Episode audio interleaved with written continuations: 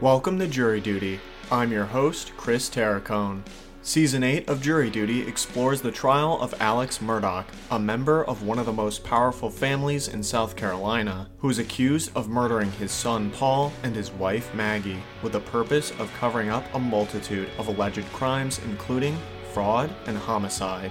In our last episode, we concluded our look at the direct examination of Dylan Hightower, a digital data investigator for the South Carolina Solicitor's Office. In this installment, we begin our review of defense attorney Dick Harpoodlian's cross examination of the witness. That's all coming up right after the break.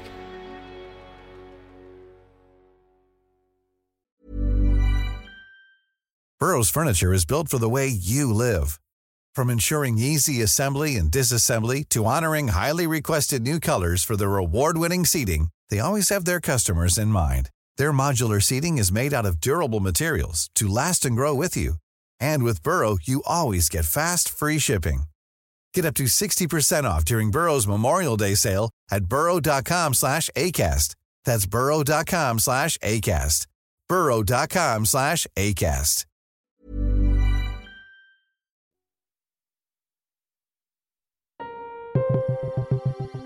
It is the afternoon of February 2nd, 2023, day 7 of the trial of Alex Murdoch.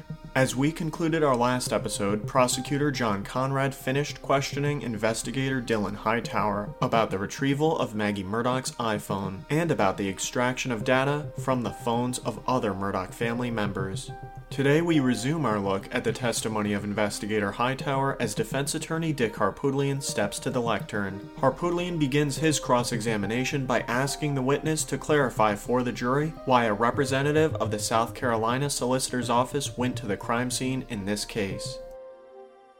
You, and sort of an alien concept to me, solicitor's office going to murder scenes. You go to a bunch of murder scenes?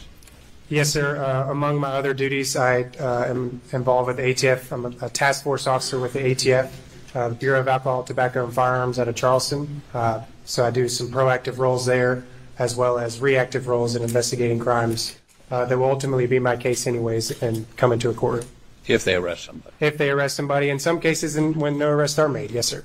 And they're what? In some cases, when no arrests are made, I would still arrive or respond to the crime scene. And you took uh, Solicitor Duffy Stone with you, the, the chief prosecutor for um, the circuit, right? We uh, rode in separate vehicles, but yes, he was along with me. Yes. And I think I saw somewhere in evidence he actually took photographs that morning, did he not? Yes, sir, he did. Is that usual? That the solicitor go around doing evidentiary photos? Not at all. Um, with the way his mind works, uh, he goes in and he, he thinks of every idea possible of what could possibly be an issue later on down the road if he prosecutes a case, uh, and he wants to, to make sure that's all documented in his own book. And so if he takes a picture and wants to use it in the prosecution, does he introduce it, authenticate it, and take the stand, authenticate it, and then come back down, cre- ask himself questions? No, sir, he does not. Harpoodlian appears to suggest that the solicitor's process was unusual in the case of these murders. However, he quickly moves on to other questions about investigator Hightower's activities on the day after the murders. Let me move on to something a little more productive. You went to a briefing that morning, you said, when you got there. Yes, sir, I did. It's Ludlow Country. Who was the briefing by? There were probably 30, 40 plus investigators, officers, but multiple, uh, essentially SLED, uh, Colleton County Sheriff's Office, a few Walterboro Police Department, I believe, um, and a few from my office. I guess a, br- when I think of a briefing, I think of someone standing in front of the room and saying, here's what we got. Was there one person speaking? There were multiple people speaking, but that was the whole idea was to get a better grasp as to what had occurred the night before. But I, I guess, so who spoke? multiple agents, uh, multiple uh, responding officers uh, from the sheriff's office. I don't recall exactly who spoke. How long did the briefing take? Approximately 45 minutes, if I had to guess. And you have no specific memory of any specific person saying any specific thing. There were multiple people speaking, uh, going over the. So the answer is no. I do not recall exact people's names and exactly what they said. No, sir. You recall any one person. I know uh, Captain Ryan Neal spoke. Uh, Special Agent uh, David Owens spoke. I believe Captain uh, Jason Chapman with the Colleton County Sheriff's Office spoke.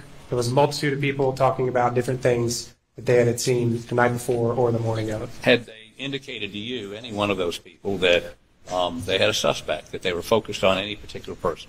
No, sir. Did they have an explanation for anything? I mean, at that point, was there some theory about what happened? Uh, at that point in time, we were trying to identify all the physical pieces of evidence as well as obtain and preserve all digital pieces of evidence to make sure we had a strong enough case moving Were forward. you aware that the Colleton County Sheriff's Department had issued a statement to the public saying, um, "There's nothing to be afraid of. People, you know, there's this is not something that you should view as a threat." No, sir. I'm not aware of that media release. You did not hear anything like that that morning. Well, let me ask you this: If you had an active shooter at large, would police take any proactive steps? Would they put up roadblocks, or would they put out a statement? Look, we've got two people brutally murdered, and we don't know who did it. So keep your doors locked. Be careful about if you see somebody uh, in the woods or, or walking along the road. I mean, we see these unfortunately much too often these days. But did the did you? Your Honor, object. Prosecutor John Conrad objects to Harpoodlian suggesting a narrative rather than asking the witness a question. Ms. Harpillion seems to be testifying. Are we getting to a question? Harpoodlian promptly gets to his question. Yeah, the question is, did you all do any? You see any? Any? Not you. Did you see any evidence of that, or hear any evidence of that that morning? Not that I recall, no, sir. Not that I recall means. I don't remember. I wasn't focused on what I what was on the media. Okay, but at that time. but but did you see any roadblocks? no, sir, I did not. Did you see any anybody searching fields or uh, the woods around the place? There were multiple tasks that were provided to each uh, investigator during the briefing, and multiple people went out and did their own thing um, of whatever they were tasked with. did you remember what those tasks were? Uh, following up with, with potential witnesses, Right, but I'm talking about did you see anybody going through the woods armed looking for a person or persons? no, sir, I did not. Okay. Did you, you didn't see any roadblocks, you didn't see any active search for a suspect in, in the sense of somebody was armed, well, they knew at that point there were shotgun, spent shotgun shells and spent um, black, blackout um, uh, sh- uh, casings, right? You'd heard that? Yes, sir. So somebody, either two people or one person with two guns, was at large at that point as far as y'all were concerned. Yes, sir. I mean, I, ideally. Okay. Did any of those agents indicate during your briefing that they felt that there was somebody at large that posed a danger to the community? Did you hear any of that? I don't believe so. It's that time of the year.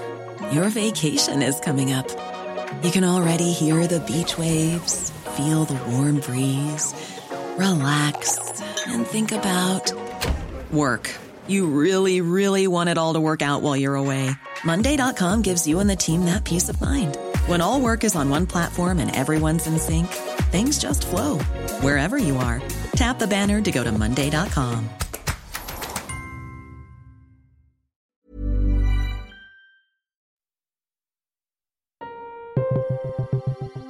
Defense attorney Harpoodlian pivots to asking investigator Hightower about his observations of the details of the crime scene. So when you got there the next morning, um, there were no bodies, there was no physical evidence there. It was after all that had been removed. All the bodies have been removed. Uh, all of the trash from the crime scene agents were stacked up. Uh, there were you could see some blood stains some, uh, in the ground, and as well as some body matter uh, over towards the dog And, kennels. and I'm not going to belabor this and put these pictures up, but you had a drone up, right? yes, sir, I did. And um, did you ever go up to the residence? I did not uh, go all the way to the residence. No, sir. Okay, and I don't see any pictures taken from the kennels that you took or under your direction up towards the residence. Did, are there any? From the kennels, looking back towards the residence. I mean, but but looking from the murder scene back up towards the residence. yes, sir, I did take those photographs. That was during the day, not the night, correct? Yes, sir, that is correct. Okay, so you don't know what somebody from the house could see at night looking down towards the kennel. No, sir. Okay, I just want to make sure it was clear that you weren't testifying somebody up at the house at night would have an unobstructed view of where the bodies were found or the front of the kennels. You're not testifying to that, are you? No, sir, I'm not. Dick Harpoodlian then moves on to ask the witness about his retrieval of Maggie Murdoch's phone. You indicated the distance from the shoulder to the road, shoulder of the road to the phone was about 15 to 20 feet, Yes, sir. and you took a number. Did you take those pictures of the phone? Yes, sir, I did. Was there any other person there taking pictures other than you? I was the only one with a camera, so I took the photographs. Okay. And were you there the entire time the, until the phone was removed? Yes, sir, I was. I stayed uh, right next to the phone until Jeff, uh, Special Agent Jeff Croft and Special Agent Katie McAllister arrived on scene. They collected, took possession of the uh, cellular phone, and placed it into an evidence bag. Okay, and um, during that period of time, did any sort of forensic team come up and measure how far the phone was from the shoulder of the road? No, sir, they did not. Did anyone attempt to come up with a specific location for that phone in in terms of measurements, a forensic assessment of where that phone was? No, sir. Harpoodlian then presents an evidence bag to the witness. So this a- this is the actual phone, is that correct? Based off of this case, I remember seeing a camo and an orange labeled case. If somebody's written on this, that's not you. No, sir. it's Because you not. never touched the phone. I did not, no, sir. All right. And this is a SIM card. What is a SIM card? Uh, it's stored within the device. Uh, it's a secondary form of storage for a uh, cellular device. And so if you, um, anything you do on the device is stored on the SIM code? Not necessarily, no, sir. What, what's stored on here? It depends on the network, uh, depending on the provider that you utilize. Um, different providers uh, offer different resources for, uh, through your SIM card. Um, Did you ever examine the SIM card? I never examined anything on that phone, no, sir. You did a download, but you didn't examine. Not on Maggie's. Oh, you didn't do Magnifone. I'm That's I'm correct, yes, corrected. sir. Okay, but somebody could look at the SIM card and get perhaps information that's not on the phone? It's in- yeah, in some scenarios, yes, sir. Okay. Harpoodlian next enters into evidence a photograph taken of Maggie Murdoch's phone laying on the ground and then shows the photo to investigator Hightower. So that is exhibit number, sorry, 228. And that's what you saw when you came upon the phone, correct? Yes, sir, that is. And I think we see, and I think we, he pointed it out a little while ago, there's pieces of straw and other things around it, right? Yes, sir. So you would agree with me if someone had carefully walked over and placed this phone, there wouldn't be anything above it because it, everything that that straw would be under it, correct? It's possible, yes, sir. Um, and in addition to that, did you, um, did they, anybody forensically um, check the, the, the area around it to see if there were footprints? No, sir. I mean, it was heavily treed, heavily wooded, a lot of leaves, so you could not see any foot impressions around that phone. Okay. A lot of leaves. Yes, sir. And so is this sitting, I mean, when it's sitting there with the straw over it, is it sitting flat on the ground? Is it tilted? Is it, what, what, what do you remember? Or if you don't, There was a slight tilt, uh, probably centimeters, uh, nothing major, uh, nothing out of the ordinary around the phone, no holes, no pushed up uh, leaves or anything like that. Harpoodlian displays another photo of Maggie Murdoch's phone taken from a different angle. Okay, so um, again, that's another picture taken by you of the same phone in the same location, correct? Yes, sir, it And is. it's heavily wooded in that area, correct? Uh, right on the edge, yes, sir. And it's uh, almost a thicket where you found this, right? There are bushes around it, No bushes. There were a lot of trees a lot of trees, and underbrush. and underbrush, yes, sir. Okay. So nobody actually took measurements of where this was found. No one actually measured from the from the road, nor did they measure. Um, I mean, there's no way to figure out exactly if you had to go back today and find the spot. Could you find it, the exact spot?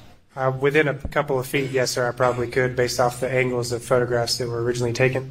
Okay, but you couldn't give us the exact spot, right? Couldn't give you an exact step or step uh, from the actual device to where Moselle Road was. Harpoodlian appears to use the next photograph in his presentation to try to sow doubt in the minds of the jurors as to how Maggie's phone ended up in the spot where it was discovered. Okay, this is exhibit number 232. And that's a vehicle on the same side of the road as where the phone, phone was found. Is that correct? Yes, sir, that is correct. And so that car window that we see in this photo, the driver's side window would be 15 to 20 feet from where that phone was, correct? I would add a few more feet just because of the roadway. Uh, 25 to 30 feet, fair? it would be fair, yes, sir. But nobody measured it, so we don't. No one measured it, no, sir. Okay. And so if that car was going towards Alameda, you know where I'm talking about? Yes, sir, I do. It would be on the other side of the road, right? Uh, on the right lane of the road, yes. He, I mean, it'd be on the right, but here it's improperly parked, correct? uh, sure. I mean, the driver's window is, I mean, if there's a car coming the other way, they'd head on, would they not? That is, yes. Okay, that's the point. You I'm would be making. operating the, the vehicle on the right side of the road, or left in that image. Okay, so if someone were driving towards Alameda on this road and they wanted to get rid of that phone, they would either have to throw it 40 feet out the driver's side window or pull over as this car has and throw it out, correct? It's a series of things that could have happened, the reasons why that phone got there, but it's possible. Just assume with me for a second that they want to get rid of that phone by throwing it out the window. They could either throw it from their lane of traffic if they're going towards Elmina, or they can pull over like that and throw it out. It'd be easier, when I say easier, it'd be a much tougher toss that far in from if they never left their lane of traffic, correct? I guess it depends on who's throwing it. There's a multitude me, of things. Me, it'd be me, and I, I don't throw very well. Well, I do, so I would, I would, I could 100% make that throw. For You my could throw it from, okay, so we wouldn't even have to change lanes. You just throw it out the window. Yes, sir, 100%. And you would um, throw it overhanded or underhand? I'd throw it sideways, flick it. Side- Sideways, okay. So there's no way to tell, we don't know, if somebody threw it out. They, I mean, out of the driver's side window. Are you throwing it with your left hand or right hand? Out the driver's side window. I mean, you said you could toss it pretty far. I would throw it with my left hand from the driver's side and could easily land it to where it actually was found and located in in the, in the woods. But you still, you're right-handed or left-handed? I'm right-handed, yes, sir. But you could still throw it with your left hand with that much power. Yes, sir, 100%. Dick Harpoodlian moves on to asking investigator Hightower about how the phone was handled once it was retrieved. Specifically, he asks questions related to the preservation of data on the phone. Okay, now let me ask you this: When you found it, you wanted to put it, in, or somebody with you wanted to put it in airplane mode, right?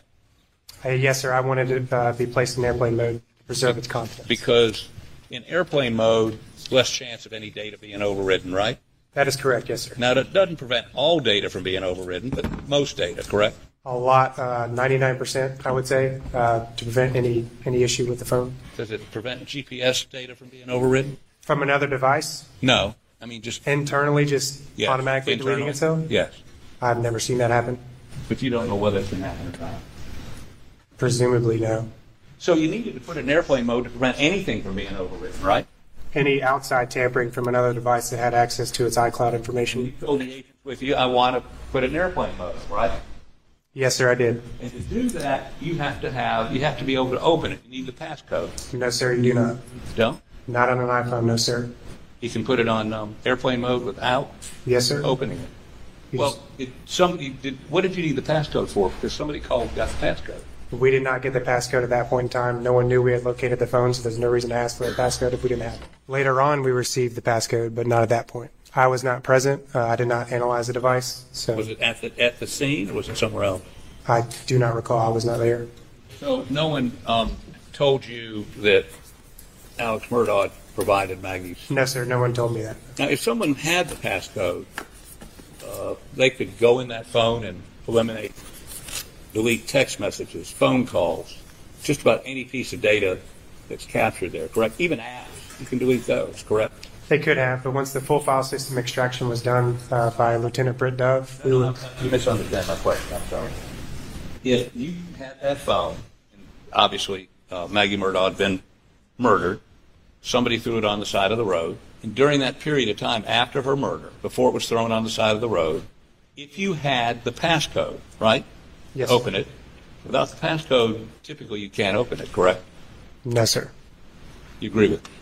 I do, yes, sir. Okay, I'm sorry. So if you had that passcode, you could open it, delete photos, delete phone messages, delete text, delete whatever you want, correct? Yes, sir. And when you um, found that phone, it was locked? Yes, sir, it was. Okay. And um, was there any evidence that you saw that anything had been deleted by that from that phone in any of your after your download extraction? Again, I did not download uh, or extract the, the contents of the device. Uh, the only thing that I saw was the home screen and made sure that the airplane mode was applica- or applied at that point, uh, and then it was placed into an evidence bag. We never got past that lock screen or home screen that allows us to turn on airplane mode. Obviously, the device was on because we were able to locate it through from my iPhone, and the battery level was significantly low. Was significantly low. Yes, sir, it was. With that, Dick Harpoodlian concludes his cross examination of the witness, and prosecutor John Conrad rises for a brief redirect. We talked about the call logs, uh, and so you downloaded uh, Alex's phone on June 10th, correct? Yes, sir, that is correct. Three days after the murder, correct? Yes, sir. And Harpulian rises to object that the prosecutor's question was outside the areas that he covered in his cross examination. I never mentioned Alex Fallon, not once. Rather than respond to the defense's objection, prosecutor Conrad opts to move on in his questioning. At some point, uh, after you were involved in some investigation, you're informed by Solicitor Stone. You were informed by Solicitor Stone to uh, to stop, correct? Yes, sir, I was. All right. And do you recall approximately when Solicitor Stone? Dick Harpoodlian again objects on the grounds that prosecutor Conrad's question is not in response to any of the matters raised by the defense counsel asked during his cross examination of the witness. Judge Newman sustains the objection, and again, prosecutor Conrad moves on in his questioning, this time careful to frame his inquiry into the context of the defense attorney's questions. And Ms. Harpootlian asked about uh, the crime scene and its state when you got out there, correct? Yes, sir, he did. All right. Uh, did you notice any vandalism? No, sir, not at all. Did you notice? Uh, were you informed, or did you notice anything missing? But that is not. I didn't know what was missing. Maybe the witness knows. Overruled. I knew Maggie's phone was missing, and that's it. Okay. But you noticed any other any vandalism or anything? No, sir, not at all. Okay. All right. Uh, and when it comes to Maggie's phone, we term model. Are you aware whether uh, that can be placed in airplane mode without the unlock code being entered while the phone is locked? You can place the phone, that phone, in airplane mode while it's locked. Yes. Okay. So you don't need a code to just simply put it in airplane mode, correct? No, sir. That, that, All right. And uh, did anybody manipulate anything, any data on that phone in your presence? No, sir, not at all. Okay. That's far from state. And with the end of investigator Dylan Hightower's testimony, we conclude this episode of Jury Duty The Trial of Alex Murdoch. Please join us on our next installment as we review the testimony of SLED Special Agent Katie McAllister, and then continue our look at the in camera hearing over the admissibility of testimony regarding the defendant's financial crimes. Also, check out the Crime Story podcast, Night Raid, wherever you get your podcasts. And if you would like to listen to these episodes early and ad free, head over to our Jury Duty Crime Story Patreon page. Hey, it's Danny Pellegrino from Everything Iconic. Ready to upgrade your style game without blowing your budget? Check out Quince. They've got all the good stuff shirts and polos, activewear, and fine leather goods, all at 50 to 80% less than other high end brands. And the best part? They're all about safe, ethical, and responsible manufacturing. Get that luxury vibe without the luxury price tag. Hit up quince.com slash upgrade for free shipping and 365-day returns on your next order. That's quince.com slash upgrade.